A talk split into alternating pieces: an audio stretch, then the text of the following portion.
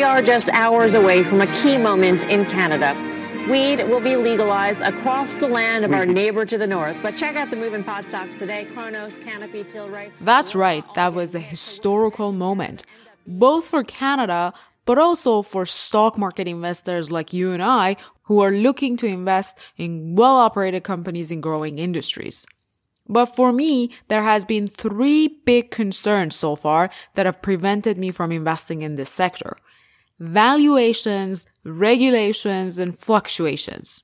Mathematically, if you look at pot stocks, they are extremely overvalued. Is the sector overvalued? Yes. Full stop. So don't let anybody tell you otherwise. It is overvalued. Also, if you look at the cannabis sector in the United States, federally it is still not legal.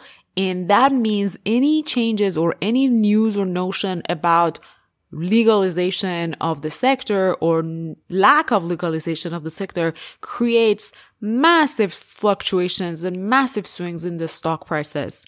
So when Attorney General Jeff Sessions tore up the Cole memo, uh, stock market went into absolute panic. I mean, literally, if you're going to have a look back in sort of that January 18 uh, month, you know, the global cannabis index dropped, I think it was about 60% in three weeks.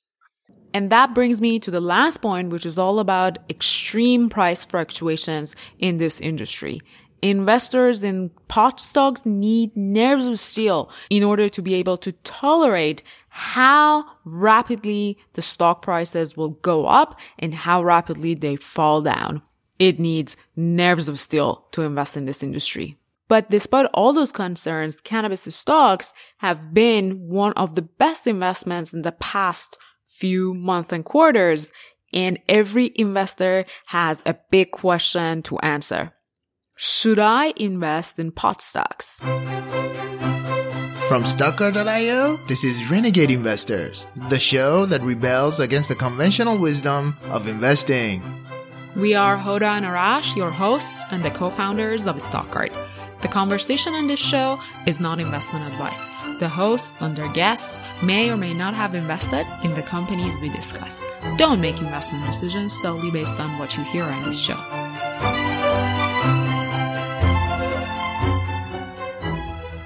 Hello, podcast listeners. It's Hoda, co-founder and CEO of Stockcard and the host of Renegade Investors podcast. Long-term listeners of the podcast and users of a stock card tool know that every month we introduce a new investment theme. Bets on China, emerging India, and the death of Moore's Law are some of those themes that we have explored in previous months. As we enter into month of May, we are about to introduce the latest investment theme for our stock card community. And that theme is the one and only cannabis industry. If you're new to this industry, don't you worry because you and I are both in the same boat. I have only invested in a few cannabis stocks or pot stocks. And this is an industry that I haven't really dug deep into in details. That's why I wanted to bring an expert to this conversation who has been investing in the industry and who has an extensive knowledge about what's going on that can answer the three questions that I have about valuations, regulations, and fluctuations in the industry. Today is going to be the part one of my conversation with Mark Bernberg, a technology entrepreneur living in Australia who is also the founder of thegreenfund.com. He is also the portfolio publisher behind the Stock Cards cannabis focused portfolio and theme that is going live in just a few days on the Stock Cards portfolio store. And next week, as we take the Green Fund live on the Stockcard's portfolio store, we're going to have part two of the conversation with my guest. And that will be all about where to start, what kind of company to pick, and how would you go about evaluating different kinds of companies that are that are active in the cannabis sector from those who are focusing on cultivations all the way who are focusing on branding and pharmaceutical and um, uh, beyond just pure production. So without further ado, I want to get to my conversation with my special guest, Mark Bernberg, founder of thegreenfund.com and the publisher of a portfolio with the same name on Stockcard's portfolio store. Let's get to it.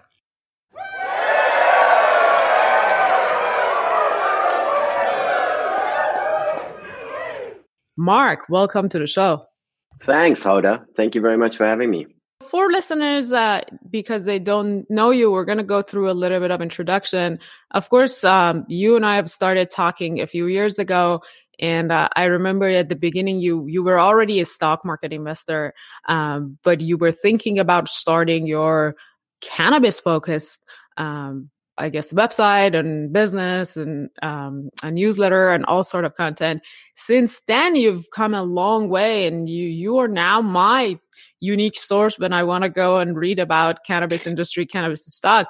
Um, maybe let's talk about the Green Fund, how it's all came about. Sure. Um, yeah, it's been a pretty wild ride. So I'll take you um, a little bit back. Yeah, I've obviously been a stock investor for um, a number of years but to be honest, Hoda had, had never really considered the cannabis sector or industry. I'd exited my last company, which actually was a tech business, in late 2016 and decided to take quite a long break and go back to South Africa for two months. Uh, my brother was getting married there, and I figured it was a good time for a holiday. And um, while we were chilling out in sunny South Africa, um, his best man, uh, who was going to be at the wedding, was a day trader from Toronto. And just wow. one of the craziest Canadians I've ever met. And literally, this guy did not stop talking about pot stocks and cannabis and weed for the full three weeks that he was there. Um, mm-hmm. At the time, and this would be early 2017, I'd never heard of Canopy Growth and Aphria and Aurora and all of them.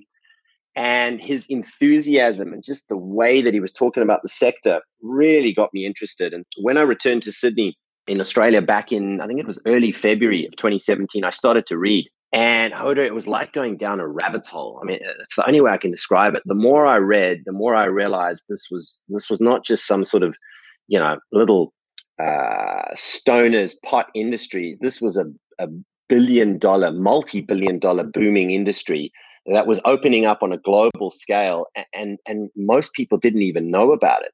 About six weeks later, I developed my thesis, which is that I honestly think that cannabis is going to be the greatest healthcare disruptor uh, since penicillin. And I think that it is going to have a significant impact on healthcare and medicine in, in, in being able to tackle some of these diseases that traditional med- medicine up till now just hasn't been able to do. And that led to, you know, I personally started investing in the market around about mid 2017. Have, have been pretty fortunate to have done nicely since then. And that's kind of how it all began. And, um, you know, what happened from there is, you know, I became so effusive about marijuana that I, I, wanted to talk to anybody that would listen about cannabis, and even if they wouldn't listen, I would just talk anyway. And so, as you know, people realized how excited I was getting about it and how much I was talking about it, a lot of people started approaching me with, "Hey, Mark, I've got five thousand dollars. What should I do with this? Hey, Mark, what do you think about this stock?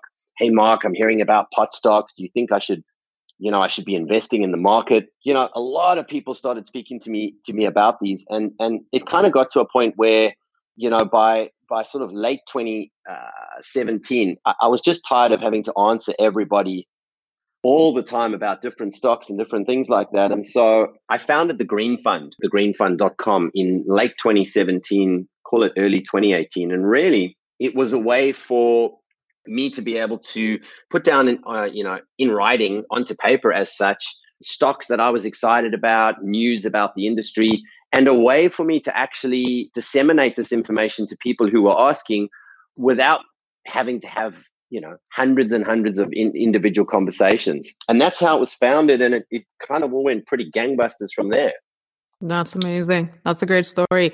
And these these canadians you're Canadian friend from, uh, you know, your Canadian trader friend. And I actually have a kind of a similar story from some of my Canadian friends reaching out about the cannabis sector. They're just trouble, troublemakers. They keep starting asking these was, questions. He was trouble. There's no doubt about it. Uh, he, yeah. he was a, he was a crazy guy, actually. Well, yeah, some, crazy. some are. Yeah. I, I actually, it's a kind of similar story. Um, which is a good segue for the next question I have for you because I have tons of questions for you today. Is that this Canadian friend, um, like a co-worker, ex co-worker from my days in Canada, and uh, this guy reached out on LinkedIn and say, "Hey, how are you doing? Blah blah blah. I know that you're running Stockcard. I have some little cash on the side and I'm thinking about investing in uh, Canopy Growth and Aurora. And what do you think about it? And this is two, three years ago, maybe even before we started having a conversation with you. And uh, I wrote back and I said, I mean, obviously it's a great, great growth sector, but the legalization is an issue. And I'm personally not putting any money into it. So gave him, sent him some quotes from Warren Buffett. And I'm like, okay, he'll hope, hopefully he's going to stay away. At the time, it was really a lot of regulations issue, but he wrote back recently and said, well, I didn't really take your advice. And I, I, invested it and it's really like it's up 800%. And I was like, yeah, I know. I know. That's why we're introducing a new portfolio. It's called the Green Fund so that we can take care of all that. The regulations, I think everybody wants to know about regulations and your take on regulation, especially because a lot of our members and, and users of a stock card uh, and even in the broader community, um, they're more fundamental investors. Um, so they don't want to get in and get out. They want to invest in things that ha- doesn't have those kind of baggages that they don't have any control over. So talk mm-hmm. through your your think thought process from early on, on about regulation and how it's been evolving, and how do you think about it now? It's a great question, Hoda. I you know I, I take you back to you know 2017 when I sort of first started really doing this on a, on a more full-time basis. And you know the regulatory environment was even more shaky than it is right now. You know we had the massive run up in late 2017 as california legalized for recreational use on the 1st of january 2018 all pot stocks went what was went what was through what was called the Cali rally. And honestly, it didn't matter. You could throw a, you know, a dart at a dartboard and pick a stock, and it would have been two, three hundred percent up in that sort of late 2017 into 2018. It was on the 5th of January in 2018 when the then Attorney General of the US, Jeff Sessions, tore up what was known as the Cole Memo. Mm-hmm. And the hmm. Cole Memo was an Obama administration uh, memorandum issued by then Attorney um, uh, Attorney General Cole, which basically said that while it was in place, the federal government couldn't intervene with any state that was operating under its own legal jurisdiction. So, for example, California had decided as a state to legalize cannabis for recreational use. And the Cole memo essentially meant that the federal government then couldn't come and start to intervene or raid or go after any cannabis companies operating within that legal framework in California. So when Attorney General Jeff Sessions tore up the Cole memo, the stock market went into absolute panic. I mean, literally, if you're going to have a look back in sort of that January 18 uh, month, you know, the global cannabis index dropped, I think it was about 60% in three weeks. And investors absolutely ran for the hills, and rightly so, because what it did really was it said it's now, you know, an open field. The the the the the Fed has the ability now to go into any legal state. And when I say legal state, I mean medicinally legal or recreationally legal. Mm-hmm. And we might talk about the difference in between those two in a minute. But the Fed basically had the right now to go to, you know, there's Hoda. She's applied for a license in California to run a dispensary. She's legally licensed to run a dispensary. She's operating within the law, paying all of the taxes and everything. And there's the federal government arriving at your door, shutting your store down, confiscating your stock, confiscating any cash you might have, and shutting your business down while you're operating in a state legal environment. This kind of legislative environment was too much for most investors. And there was a massive, massive reversal of money out of the market. And at that point in time, it was very much up in the air. How would this be? And I get what you're saying. A lot of investors, if it's just too shaky like that, they'd rather ignore it altogether. But since then, Hoda, there's been significant milestones that have taken place that have very much secured the environment that we're currently operating in. Let's be clear: it is still illegal in the, illegal in the U.S. at the federal level, and while it remains a Schedule One drug, cannabis that is, and it remains illegal at the federal level, there is still a huge amount of risk in operating in the cannabis industry. However, since then, what's happened is in April last year, when Jeff Sessions tore up the Cole memo, uh, one of the, the biggest proponents um, of, of legalizing marijuana, Cory Gardner, Senator Cory Gardner from Colorado, he immediately took umbrage to, to what was going on. And so, what he started to do is he started to deny um, Donald Trump he vetoed every single one of the um, Supreme Court nominations, uh, judge nominations that Trump was making, until eventually Trump invited him to the White House in April last year and said, "Okay, I give you my word." Um, and no, it wasn't done on Twitter. It was actually done face to face. I give you my word that the Fed won't get involved. I'm not going to prosecute marijuana companies. And although that was just the word of President Trump, um, it was a it was a big moment in the industry, a big turning point, because suddenly now this gave investors some sort of surety that okay, the sky is not falling down. You know, everybody can stop panicking, and that maybe this is going to get better. And mm-hmm. subsequent to that, what we've now found over the last year in 2018 is that more people are now pro legalizing cannabis than ever before. 67% of Americans are now in favor of legalizing cannabis at the federal level. To give you an idea of how much that is, only 62% of Americans are actually in favor of gay marriage. So you hmm. have more Americans now, according to the latest Gallup polls, that are pro cannabis than they are pro gay marriage. At wow. the same time, what's interesting, Hoda, recently is that in the last two polls that have been released, for the first time, more than 50% of Republicans are in favor of legalizing cannabis. So What's happened since then is you've also now had the introduction, for example, the Safe Banking Act just got passed in the House uh, two weeks ago by 45 votes to 15. Now, what that allows is that is allowing cannabis companies now the opportunity to finally start doing business with banks. A lot of people don't know this, but right now, most of the cannabis companies, A, are not able to accept accept credit cards and have to do most of their business in cash. But mm. B, there's also a tax rule called the 280E. And what that tax rule applies is it says any company in the US that is dealing with a Schedule 1 narcotic may not write off any of its expenses in the business against its tax. And so you've got cannabis companies, because they're operating with what is essentially a Schedule 1 narcotic at the federal level, they're really not able to write off any taxes um, below the gross profit. And so mm-hmm. you've got a lot of these cannabis companies, not only are they having to pay most of the stuff in, and deal in cash, but they're paying huge sums of taxes. And that's why the Safe Banking Act has been introduced into the House to go, guys, we need to regulate this because, you know, more than 33 states now are operating cannabis companies, and yet they're all operating in cash and they can't write off anything to tax. So much so, actually, that I don't know if you saw this, Hoda, but about three months ago, the IRS put out a a job uh, a tender or whatever, a job position, a vacancy for people to come and help count cash because they're getting so much cash from the cannabis companies, they can't count it all, which is just crazy in its own right. Things are starting to happen now that are creating. So the Safe Banking Act has now moved to the Senate. And again, should that be passed, and I think it could well do, it's, a, it's another uh, step in solidifying the legislative environment in which these companies are operating you're seeing a definite shift to a, a, an environment that is much more um, conducive for investors to have to have, I suppose, the security that this is not all going to go tits up, you know, next week and and suddenly go backwards. Uh, this is becoming safer, more structured, and more, you know, legislatively secure in a, in its environment. I, I had no idea about that piece of legislation going through uh, the Senate from a banking point of view because one of my biggest worry was always like if they cannot move cash, that that's going to be a concern. I actually know a founder or startup out of California um, Richard, uh, I guess I don't say his last name, Richard, uh, that he, he was working on creating banking infrastructure exclusively for the cannabis sector, um, because they couldn't get access to the banking, uh, industry. So I knew that this, that the regulation is against, um, uh, operating at a federal level and obviously banks are operating at a federal level, but, um, but it's very interesting that you brought it up.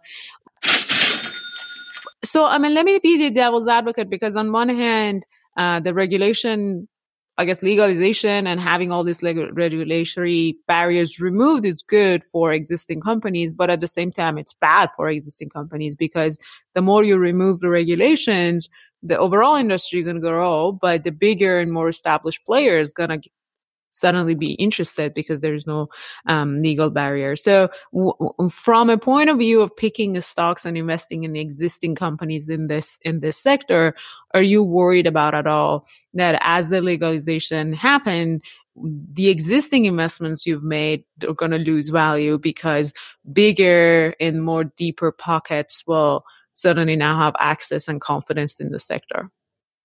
It's a great question. We wrote an article at the Green Fund at the end of 2018 talking about trends for 2019. The, the last trend and the most important one that we highlighted that we saw as really being applicable to 2019 was consolidation. And we've seen that now with big deals being announced in the US. What I mean by that is right now, the cannabis industry is very cottage um, in, in nature.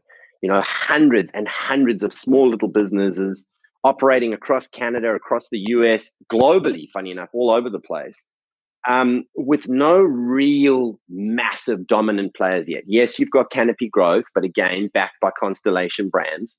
Yes, you've got Cronos, again, backed by Altria, the makers of Marlboro. Really, what you've got is because it's still illegal at the federal level, you've got hundreds of companies, each operating you know, individually in their state, or alternatively, what's called a multi-state operator. So companies can operate in various states. Now, there is no doubt that as the legislative environment becomes more clear, more secure, uh, and more conducive to, for institutional business, that the big players are going to enter. We still haven't seen Coca-Cola come in, Nestle, uh, you know, GlaxoSmithKline, Novartis, uh, Diageo yeah, you've got Altria, and and I suppose to an extent, you know, you've got Molson Coors came in with with with Hexo last year, but you're 100% right. The big big players have yet to enter the industry, but that creates an opportunity. I don't believe that that's something that should necessarily be a risk. It's more an opportunity because what is going to happen over the next five to 10 years is there's going to be massive consolidation. There's no need to have 500 cannabis companies, um, you know, each producing cannabis in the US uh, at the end of the day, you know, if you look at the alcohol industry, even the pharmaceutical industry, you kind of have your top four, or five players, and then there's a whole lot of craft players below that, but you have your top five players. And, and I believe the same thing will happen in the cannabis industry. I think eventually, Hoda, if we took a five to 10 year look at this, I think it will be dominated by big pharma, big tobacco, and big alcohol. I think those three uh, industries will dominate the cannabis industry uh, in terms of their positioning. But it does create opportunities. You know, for example, you take a company listed on the New York Stock Exchange, GW Pharmaceuticals. Mm-hmm. So GW Pharma is the only pure play pharmaceutical company at the moment in the cannabis space. They had their very first FDA approved cannabis drug called Epidiolex, which is for very, very aggressive childhood epilepsy. And this was approved by the FDA in July last year, first ever cannabis based drug to be approved and they've got orphan status on it for the next 10 years. Now, they've got a market cap right now of about what? I think it's about four and a half billion. If you looked at any of the big pharmaceuticals, GSK, Novartis, I'm trying to think, uh, you know, they've got, uh, I think it's about 200 to 250 billion in, in, in you know, in, in, in market cap. Four and a half billion is nothing for them. So there's no doubt that if you are a GW Pharma investor, um, that there is a possibility in the next few years that that company gets bought out and gets right. acquired. And that's great as an investor because what we've seen in the last two years is that when acquisitions and consolidations do take place, they're normally at a premium. You know, right now, GW Pharma is trading at about $165.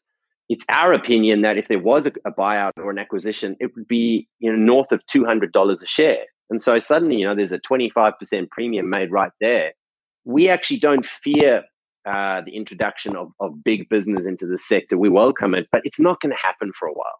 And so there is a good two, three years, I believe, of making hay while the sun shines with these smaller companies. But as an investor, if you can have your portfolio positioned such that you take advantage of high growth opportunity over the next two, three years, and as a cream on top, are holding stocks that hopefully are also acquired and consolidated as the industry itself consolidates, then there's a great opportunity for maximizing your returns. Um, but I, it brings me to this question around um, valuations and price because again me I, I, know you you knew this is coming right? And everybody say that.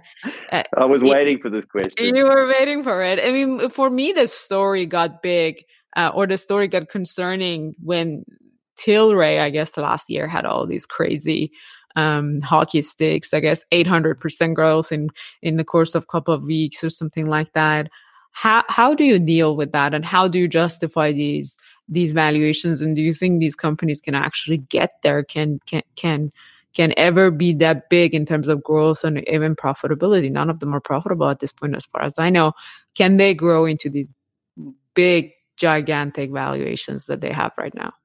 So that's a great question. If if I got given a dollar for every time somebody asked me that question, um, I would I would be done with what I'm doing.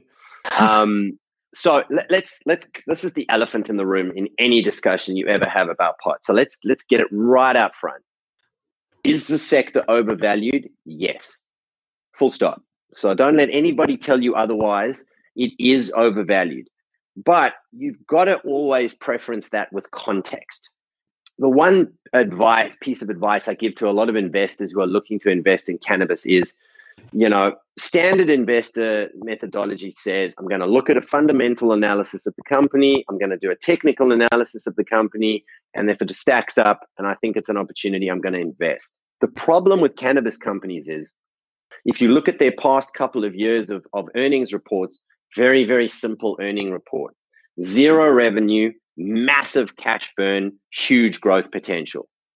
Um, and you could almost write that for almost every earnings report that's come out in the last couple of years. Now, that makes for a difficult investing environment because how do I run fundamental analysis on a company that has no earnings, only makes losses, and is being valued on, on what potentially could be? And then overlay that with all the legislative and regulatory risk, and you've got an environment that just says, wow, you know what? This is this is crazy. It's too overvalued. I'm I'm getting out. Tilray was the worst possible thing that could have happened but it was also the perfect storm. The problem with something like a Tilray, which went listed at $17, three months later was at $300, mm.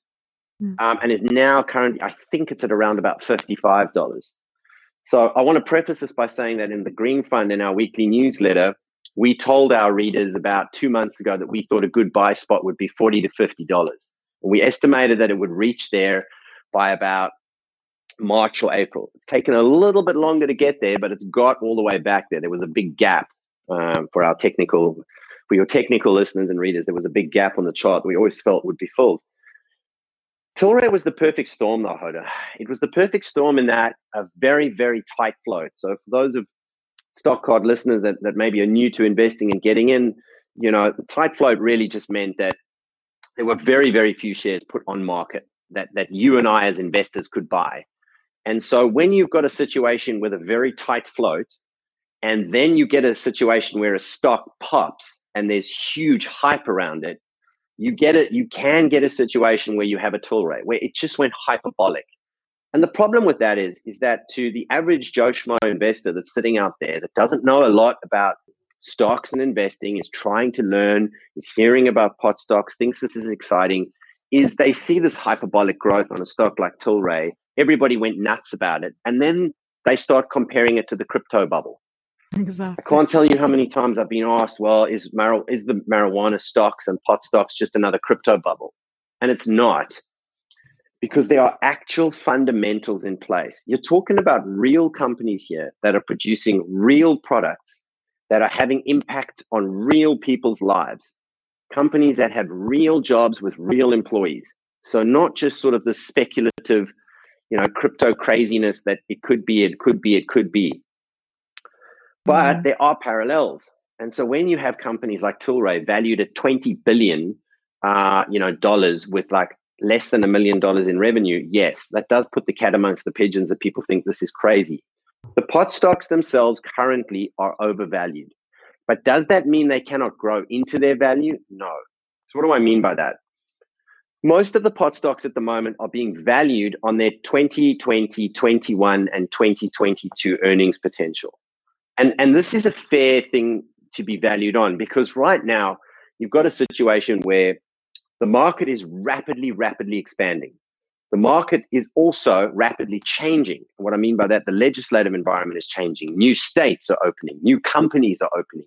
Companies are or buying companies. So there's a lot of flux and there's a lot of movement and there's a lot of things happening right now. What is clear though is that the tipping point has been reached. This is not going back in the box. Mm. Uh, cannabis legislation is not going to move backwards. There's no doubt about that. Um, there's absolutely no doubt about that. There's only one way forward, and that is eventual global legalization of cannabis. That'll happen. Now, might, mm. that might take 20 years, 30 years, from a global perspective, but that is an inevitability. It's not going back in the box. And therefore, it is fair to value some of these companies on what are they going to produce. And the numbers are absolutely frightening. We're talking about an industry here that Cowen and Co., BDS Analytics, New Frontier Data, all of these analytics companies are all coming to the same sort of consensus, which is this could be an industry that for the next 10 years could grow at 15% compounded per annum. That kind of growth has only been seen in the internet and tech industry since the sort of mid to late 1990s. So when you take into account the kind of numbers these companies are starting to produce, I give you an example, Canopy Growth. They're sort of the doyen of the industry. Everybody seems to know Canopy. You know, Canopy Growth in their last quarter produced nearly $100 million in revenue.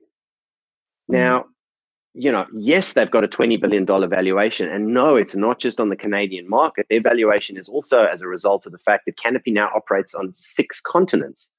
You know, in 20, I think it's 15 different countries, they've already got operations at a beginning. So you have to look at this and say, the company that I want to invest in, is it overvalued? Yes. Move that to the side. Any investor looking to get into cannabis that is going to invest purely on valuation alone is never going to invest. And so I think, you know, that needs to be cleared up. You are investing into a growth area and you know, with growth comes the potential for for for enthusiasm, and with enthusiasm can come overvaluation. But these companies are starting to generate real revenue, putting real production in the ground, starting to bring retail to the market, starting to generate real revenue in market. And so they are starting to grow into their valuations. Mm. what we will find over the next couple of years is that the valuations will start to come back in line with the kind of results they're actually producing. And so. I look at it like, you know, I've got two young kids.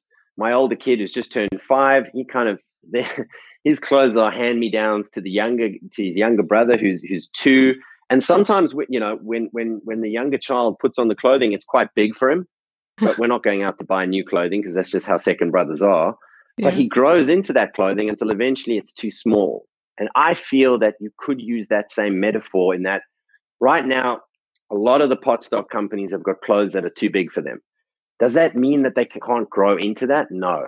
And I think if you are smart in the way you select your companies, if you use fundamental and technical and then, you know, some assistive investing uh, assistance from companies like the Green Fund, nudge, nudge, wink, wink, and Stock mm-hmm. Card, combining together to bring you a qualitative understanding of where you know a company might right now be overvalued, but has an opportunity to grow into that valuation.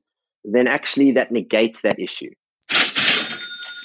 That question concludes part one of my conversation with Mark Bernberg, founder of thegreenfund.com and the publisher of a portfolio by the same name on a stock cards portfolio store, which is going live on May 1st. Stay tuned for next episode of Renegade Investor podcast, which is the second part of conversation with Mark. And in that conversation, we're going to talk about how would you start a portfolio? Where would you look at? Which kind of companies you want to include? And that will really get into the nitty gritty of the Green Fund portfolio. Stay tuned and we'll see you next time. Our website is stockcard.io. Stockcard is a cheat sheet for long-term stock market investors. Sign up and create a free account with one click. All right, folks, that's it for this episode of Renegade Investors. Make sure to subscribe to our podcast. If you had fun listening to us, give us a review. We read all of your reviews and comments. You may even get featured in the future episodes.